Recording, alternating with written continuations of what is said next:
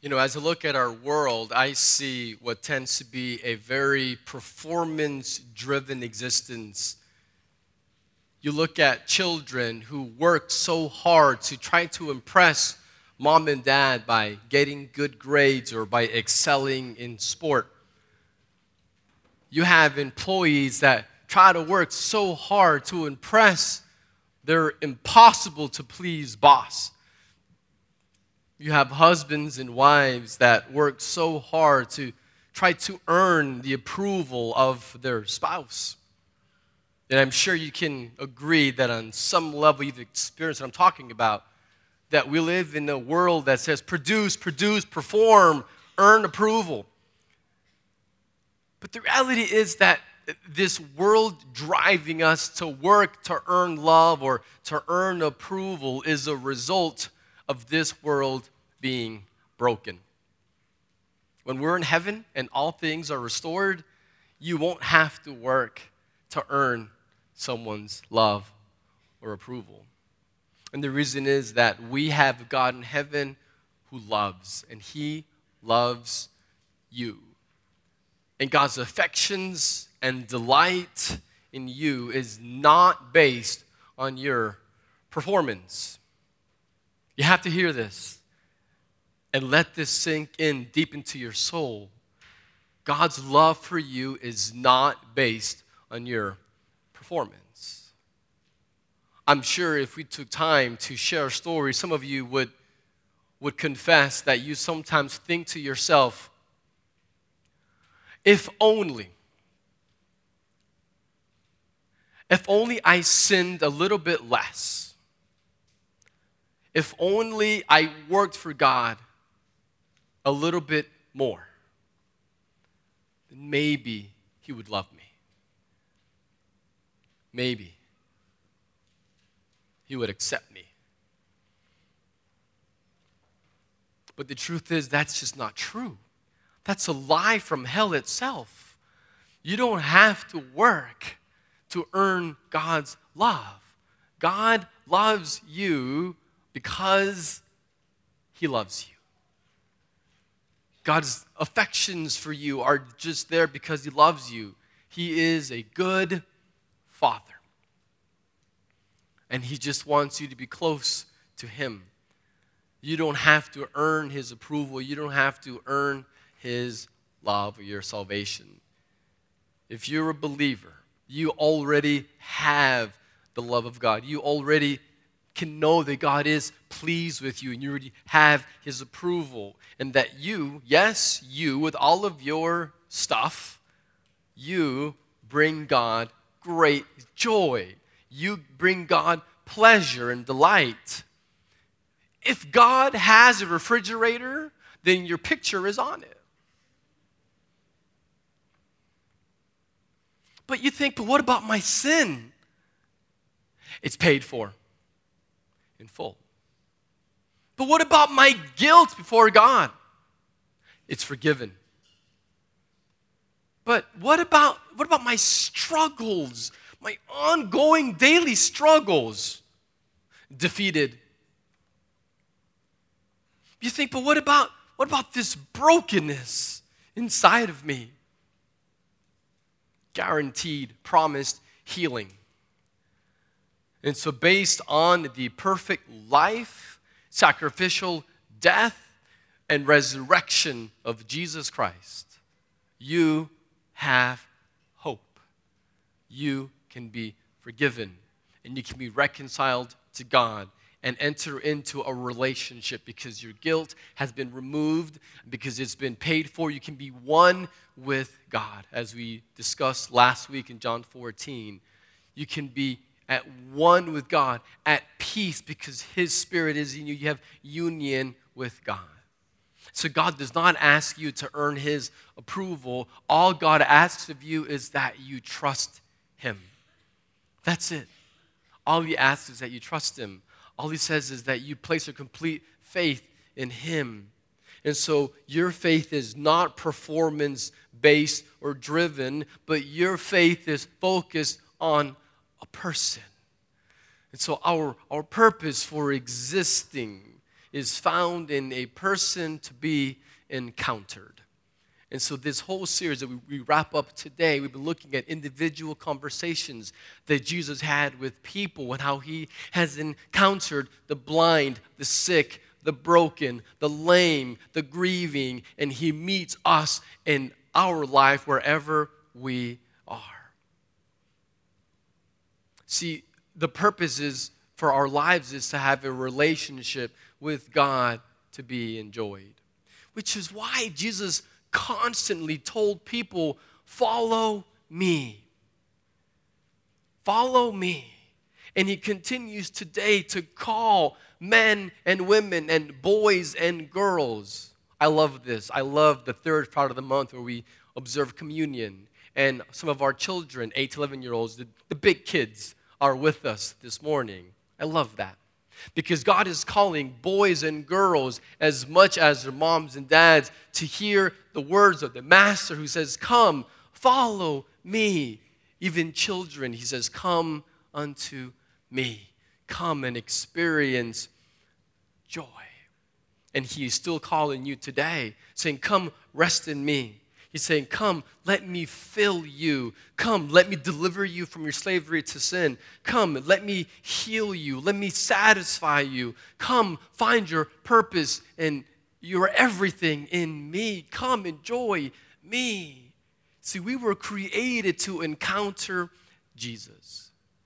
That's what we live for. That's why there's breath in your lungs. And so today we're going to meditate on John 21 where we see Jesus encountering Peter. This was after the resurrection. Jesus has already died and he is now alive and he encounters Peter. But let's get the context. In John 21, we read the first 14 verses. After this, Jesus revealed himself again to the disciples by the Sea of Tiberias. And he revealed himself in this way Simon Peter, Thomas, called a twin, Nathanael of Cana in Galilee, the sons of Zebedee, and two other disciples, others were together. Simon Peter said to them, I am going fishing. And they said to him, We will go with you. They went out and got into the boat, but that night they caught nothing. Just as day was breaking, Jesus stood on the shore. Yet the disciples did not know that it was Jesus. Jesus said to them, Children, do you have any fish? And they answered him, No. He said to them, Cast a net on the right side of the boat, and you will find some. So they cast it. And now they were not able to haul it in because of the quantity of fish. And that disciple whom Jesus loved, therefore, said to Peter, It is the Lord. And when Simon Peter heard that it was the Lord, he put on, put on his outer garment, for it was stripped from work, and he threw himself into the sea. The other disciples came into the boat, dragging the net full of fish, for they were not far from the land, but about a hundred yards off. When they got out on land, they saw a charcoal fire in place, with fish laid out on it, and bread. And Jesus said to them, Bring some of the fish that you have just caught. So Simon Peter went aboard and hauled the net ashore full of large fish, 153 of them. And although there were so many, the net was not torn. And Jesus said to them, Come and have breakfast. Now, none of the disciples dared ask him, Who are you? They knew it was the Lord. Jesus came and took the bread and gave it to them, and so with the fish. This was now the third time that Jesus was revealed to the disciples after he was raised from the dead. So after the resurrection, this is early morning, as the day is just breaking, it says that Jesus went to the shore of the Sea of Tiberias. Now, that is the same sea as the Sea of Galilee, just a different name. Tiberias was the largest city on the shore. So if you see Sea of Tiberias is the same as the Sea of Galilee. Now, they're fishing all night and they caught nothing. Jesus is on the shore, 100 yards away. He's on the beach and he asks, Have you caught any fish? And they say, No, nothing. And he says, Well, put the net back in on the right side. And they obey, and sure enough, they have this huge catch. So many fish that, that the nets, by God's miracle, by grace, did not break. And they couldn't even haul it into the boat, and they have to drag it back. John cries out, It is the Lord. It's like, that's Jesus there on the shore. Now, Peter, acting like, well, Peter, who was a typical, you know, act first, think second kind of person, he just jumps in the water. I can imagine that probably he got to the shore at the same time that the boat got there, and they thought, good one, Peter. Um, but he was just so excited. He was so anxious and he just wanted to go see Jesus. He just jumps in and he, he gets to the shore. And they all get there and they see that he was already cooking breakfast. He already had the charcoals going, he had a braai. Actually, not, because braai, you would not actually do fish. It has to be beef. But so, oh, but also, he wasn't South African. He was Jewish, and so I'm sorry. But what you have here is he's cooking for them. And they're having this fellowship. But there's this awkwardness. You can just imagine the awkward silence of Jesus must have somewhat looked a little bit different from before because they're thinking this is Jesus, but they're not they're not saying much, but they're there in his presence. And then the rest of chapter 21 describes this powerful encounter where Jesus takes Peter aside and has a conversation with him. Now, to understand exactly what's happening in this conversation that we'll read about here in just a second, we need to know the context. In chapter 13 of John, what you have is Jesus in the upper room. He washes the disciples' feet. He institutes communion. They're, they're, they're having the Passover meal, and Jesus is telling them, I'm going to go away, and you can't follow me. And they're all troubled, obviously, like we saw this last week. So in this conversation, Peter says, I, I, I will follow you. And so here's what he says, and it's chapter 13. Peter said to him, Lord, where are you going? Jesus answered him, Where I am going, you cannot follow me now, but you follow me afterward. Peter said to him, Lord, why can I not follow you now? I will lay down my life for you. And Jesus answered, Will you lay down your life for me? Truly, truly, I say to you, the rooster will not crow till you have denied me three times. And he says, Really? Are you sure that you're going to die for me, Peter? Tonight, you'll deny you even know me. And sure enough, chapter 18 describes Jesus already having been arrested. He's out in the court of the high priest in this kangaroo court where he's being falsely accused at night, no less, which was against the law to have a trial at night. He's being questioned, and Peter is outside watching this unfold, and Peter is scared. I mean, I'm talking, he is just terrified because we looked at this when they were heading back to Jerusalem two weeks ago, and you remember what they said let us go die with him.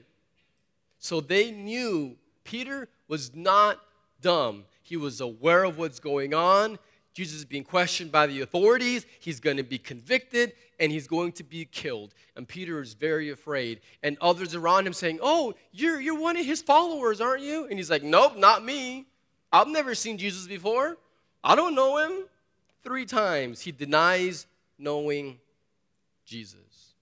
When just hours earlier he said, I'll die for you. He denied him.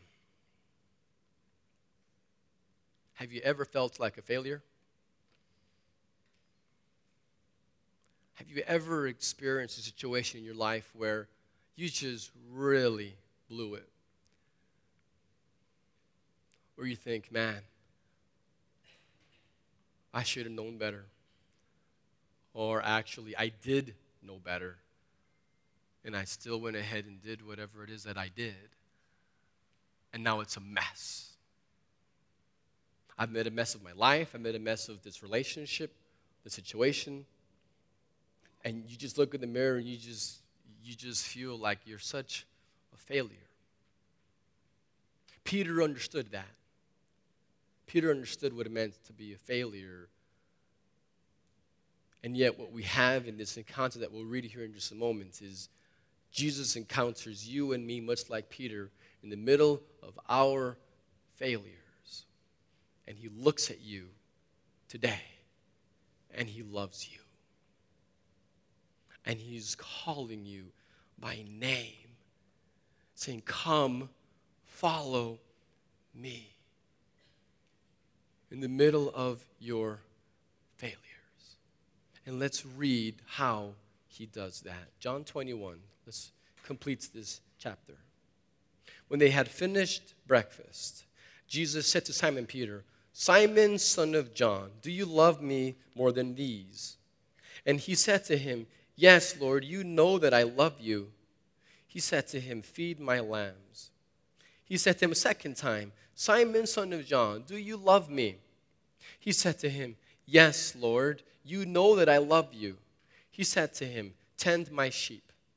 He said to him a third time, Simon, son of John, do you love me? Peter was grieved because he said to him the third time, Do you love me? And he said to him, Lord, you know everything. You know that I love you. Jesus said to him, Feed my sheep. Truly, truly, I say to you, when you were young, you used to dress yourself and walk where you wanted. But when you are old, you will stretch out your hands, and another will dress you and carry you where you do not want to go. This he said to show by what kind of death he was to glorify God. And after saying this, he said to him, Follow me. Peter turned and saw the disciple whom Jesus loved following them, the one who also had leaned back against him during the supper and said, Lord, who is it that is going to betray you? When Peter saw him, he said to Jesus, Lord, what about this man? Jesus said to him, If it is my will that he remain till I come, what is that to you? You follow me. So the saying spread abroad among the brothers that the disciple was not to die. But Jesus did not say to him that he was not to die, but if it is my will that he remain till I come, what is that to you? This is a disciple who was bearing witness about these things and who has written these things. And we know that his testimony is true. Now, there were also many other things that Jesus did were every one of them to be written, I suppose, that the world itself could not contain the books that would be written. Powerful. It's just incredible text that the Spirit inspired John to write. Let me give you the primary truth. This is, this is the main idea of this passage, is that Jesus revealed what it means to follow him.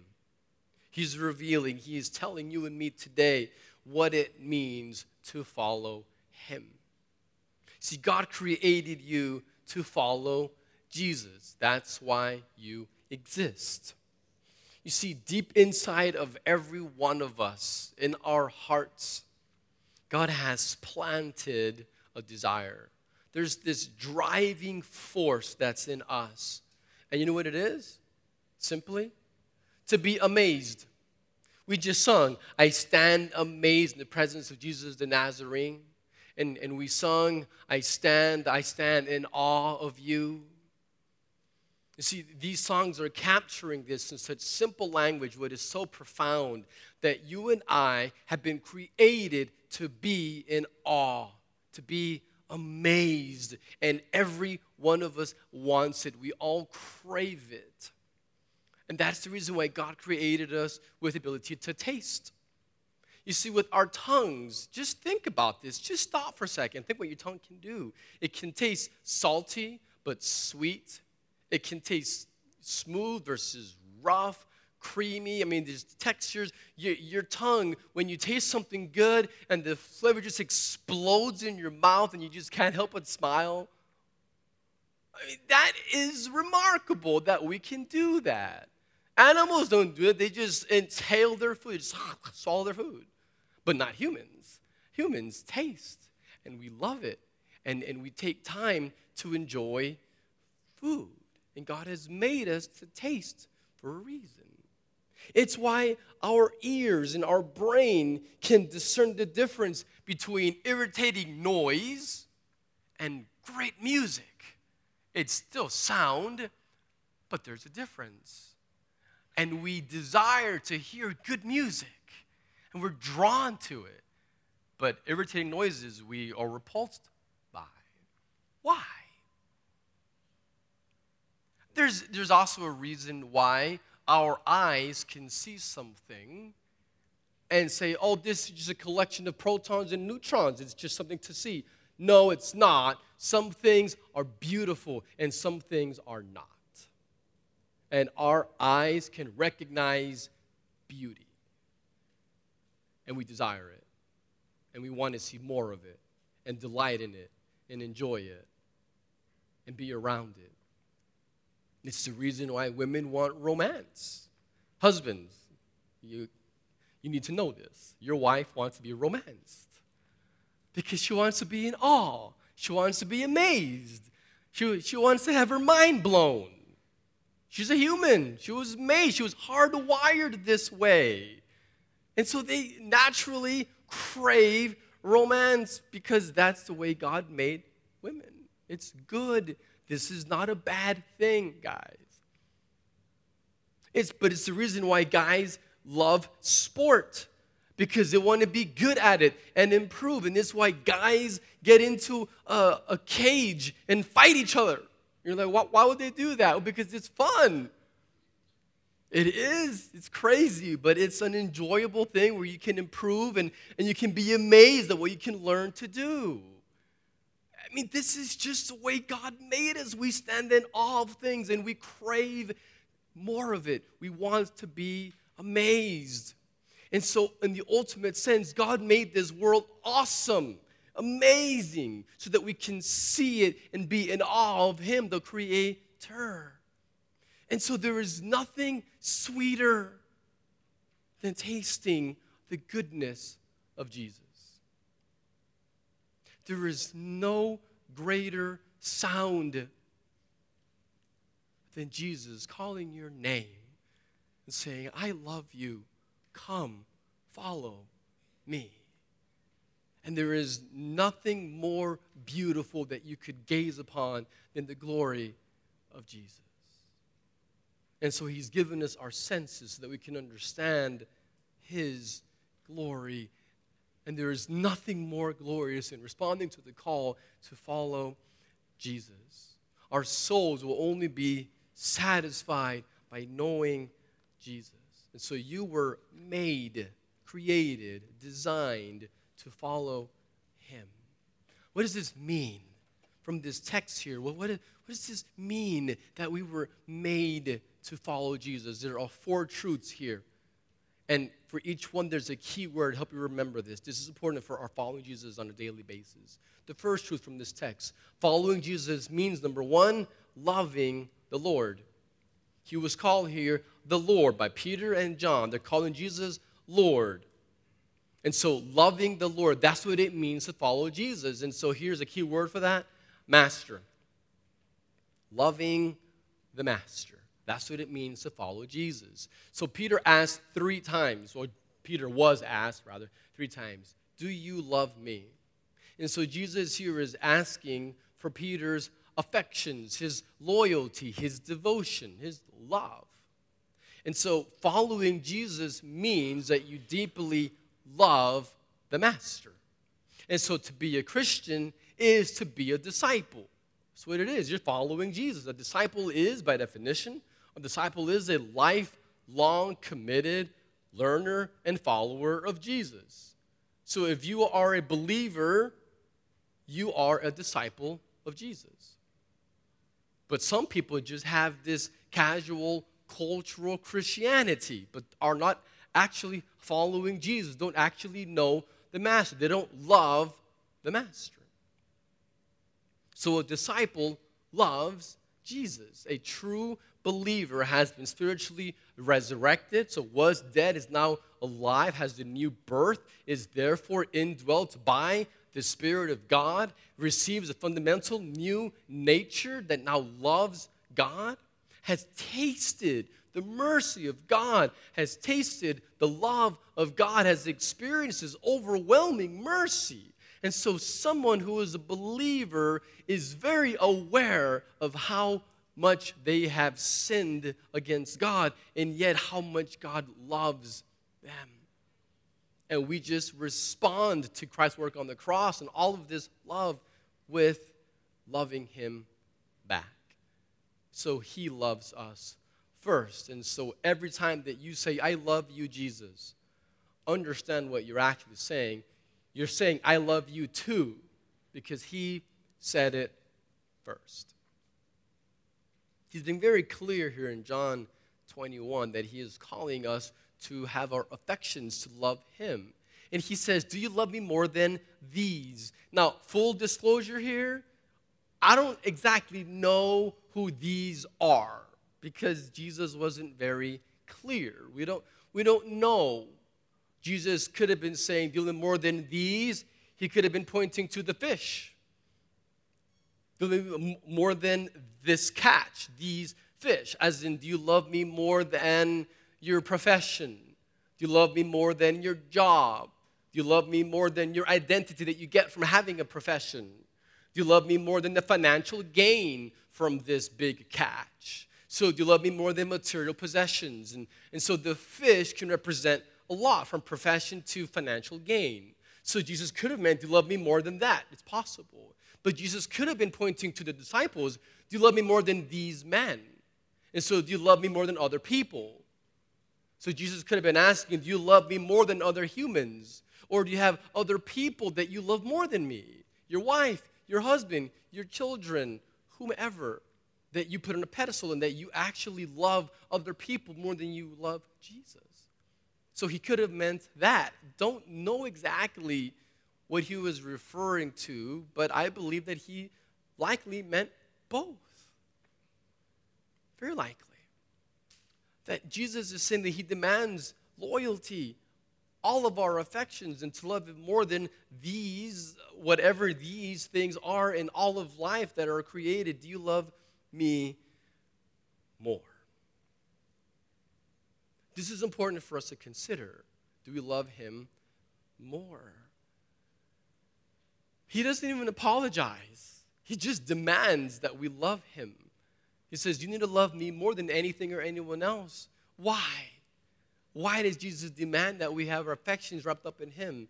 Well, one, because He's worthy. He alone is God. He alone is worthy of our affections. But secondly, because it'll satisfy us. It's good for us. When we love Him more, it'll be a blessing for us. And this all goes back to, we're talking earlier about being hardwired for all, being hardwired, made to stand amazed. We need to be more amazed, more in awe of Jesus than anything else in this world. And so, let me give you some questions to consider. Is Jesus your primary treasure? Or really, do we just say that on a Friday morning, but really, our treasure is elsewhere? The question for you is where do you experience the greatest moments of happiness in your life? Or I can ask the opposite. Where to experience the greatest moments of, of sadness? What causes you to be angry? this is a really good question. What makes you mad? Because if you're angry because God's kingdom is not being advanced, if you're angry because it's a righteous thing, well, that's okay. But usually our anger is because our kingdom is not being advanced because we're not getting our way and we want to get our way.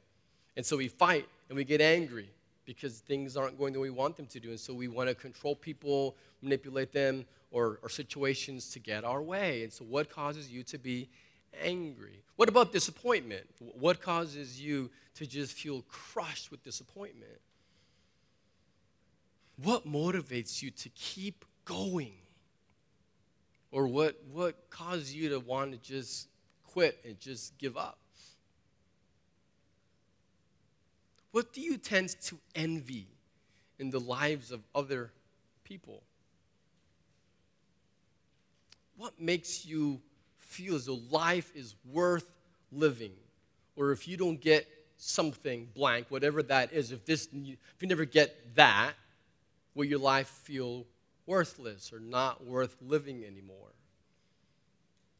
These are all important questions for us to really ponder because it, will help us see what we really treasure and love the most. So, being a disciple of Jesus means that we are overwhelmed by his love and that we respond with a heart that loves him and is satisfied in him more than these, whatever the world has to offer. if you have ever found yourself wanting to find your joy, purpose in the things of this world, what I can tell you, personal experience, this is an ongoing battle for all of us to see more beauty, more glory in Jesus than anything else. You know what happens when we're not loving Jesus more? Disappointment. That's what happens to us. When you expect your wife, husband, money, job, comfort, vacations, whatever, to fill you, to give you purpose, that's your greatest love, it will every single time let you down. Your husband, your wife will let you down every time. Because they're not Jesus. You weren't made to follow him or her, you're made to follow Jesus. And so what happens is it'll just lead to this continual disappointment with life, and it's just not going to satisfy. Jesus says, Follow me, love me more than these. And so following Jesus means loving the Lord, which is having a master. Number two, following Jesus means forgiveness after failure. It means forgiveness after failure. The key word here is mercy. Those of us who are following Jesus have received mercy. You see, Jesus denied, or I'm sorry, Peter denied Jesus three times. He denied him. And Jesus here, three times, is giving him the chance to be restored, to show Peter, I still love you. Do you love me? And this is a blessing for Peter, being reinstated, and the broken friendship is being restored. And so your being loved by Jesus does not depend upon your performance. Peter performed very poorly, and yet Jesus still loved him. And so being a disciple of Jesus means that you have received the mercy of God that we're overwhelmed by our sin. We realize our sin and we know Jesus died on the cross for us and we run to him and receive his mercy. And so following Jesus is the battle to believe the truth every day. Believe the truth of what? That you are forgiven, that you stand justified before God, that you are loved by God. You have to believe this truth every day. Being a follower of Jesus, are you going to fail? Yeah, of course you will fail. Does Jesus still love you? Absolutely. He still loves you. So, how do you respond to this forgiveness after failure? Will you receive his forgiveness? You praise God for it, and you, you rest in this sovereignty of Jesus. Like Peter says, You know, Lord, I know that I failed, but you know all things. I'm just resting in you who are sovereign enough to save a sinner like me. And when we are resting in his sovereignty and knowing that we are forgiven, you know what that is for your soul? It's fuel. Well, fuel for what? To do the impossible. It fuels you to, to do whatever it is that you're facing, overcoming that addiction, having that friendship restored, your marriage healed, whatever it is, whatever you're struggling with, whatever is before you that you think, I can't do this. When you are resting in a God who shows you mercy and who loves you and empowers you, it gives you fuel, spiritual power to go and do what you think is impossible. So, whatever you're facing today, you can face it because God has mercy, because you have been forgiven even after your failure. That's what it means to follow Jesus. Not perfection, no, recipients of mercy. Number three, following Jesus means serving sacrificially. So it's loving the Lord, forgiveness after failure, and serving sacrificially. You see, Jesus says to Peter, Do you love me?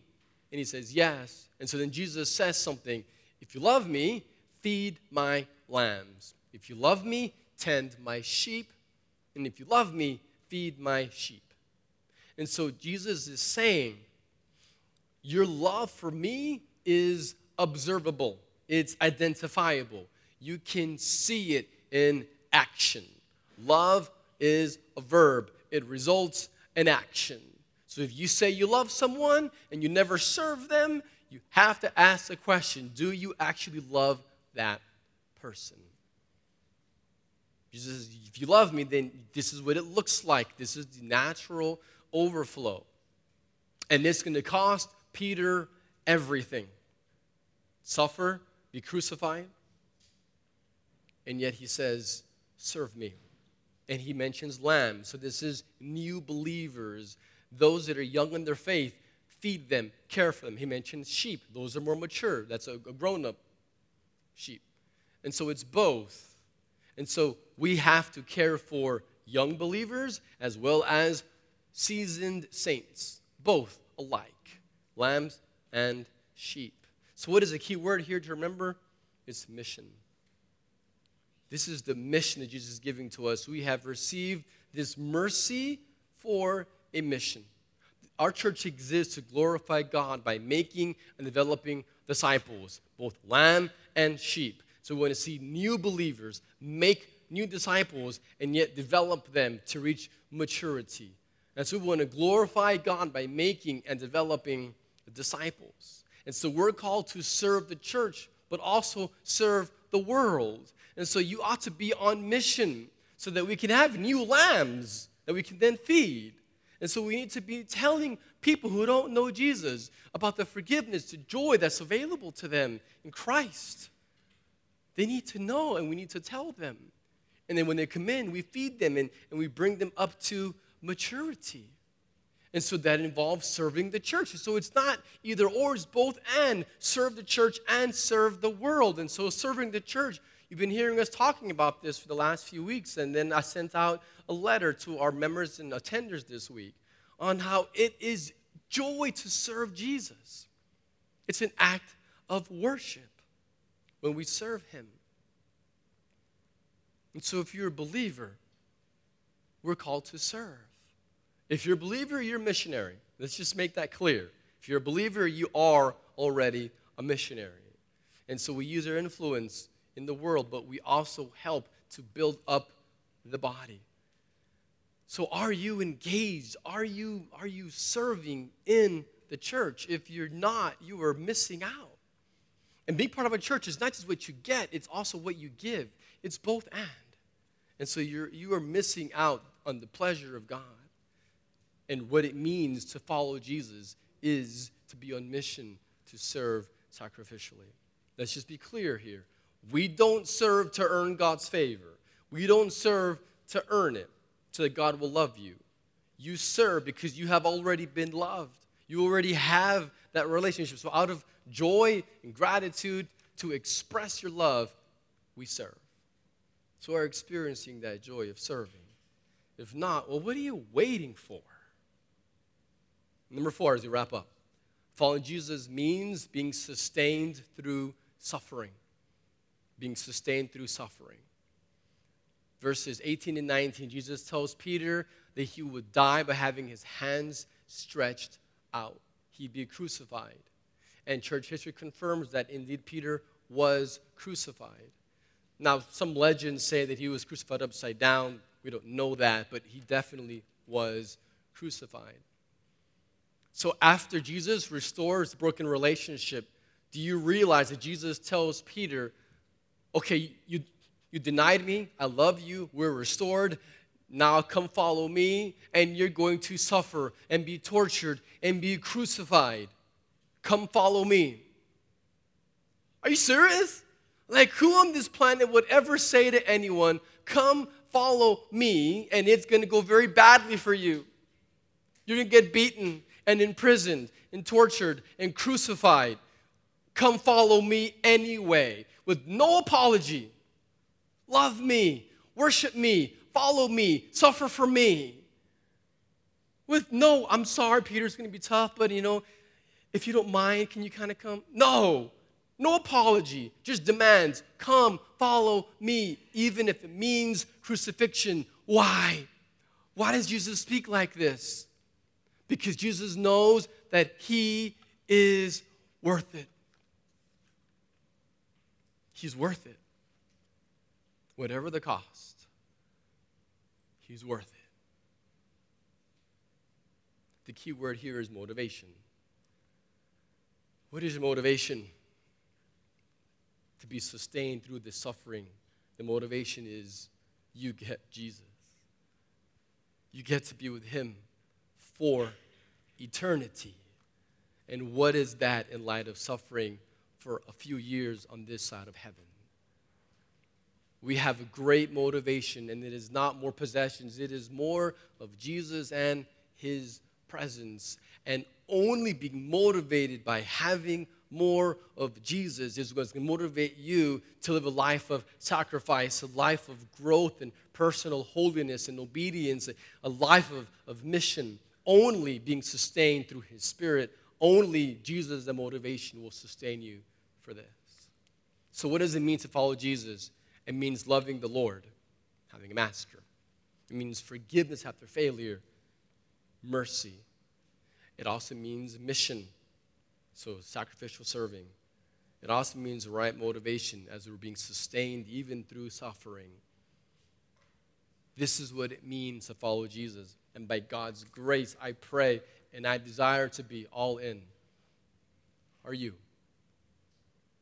Let's pray. Father, we thank you.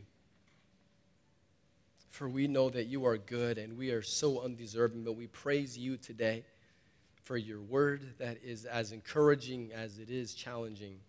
I pray that we would truly follow your Son and in so doing find our purpose for existing and find true joy and meaning. I pray that you would bless this time now as we observe communion, that we would be gripped through your spirit and through this symbol, that we would be led to further desire you. Follow your Son. We pray in the name of Jesus. Amen.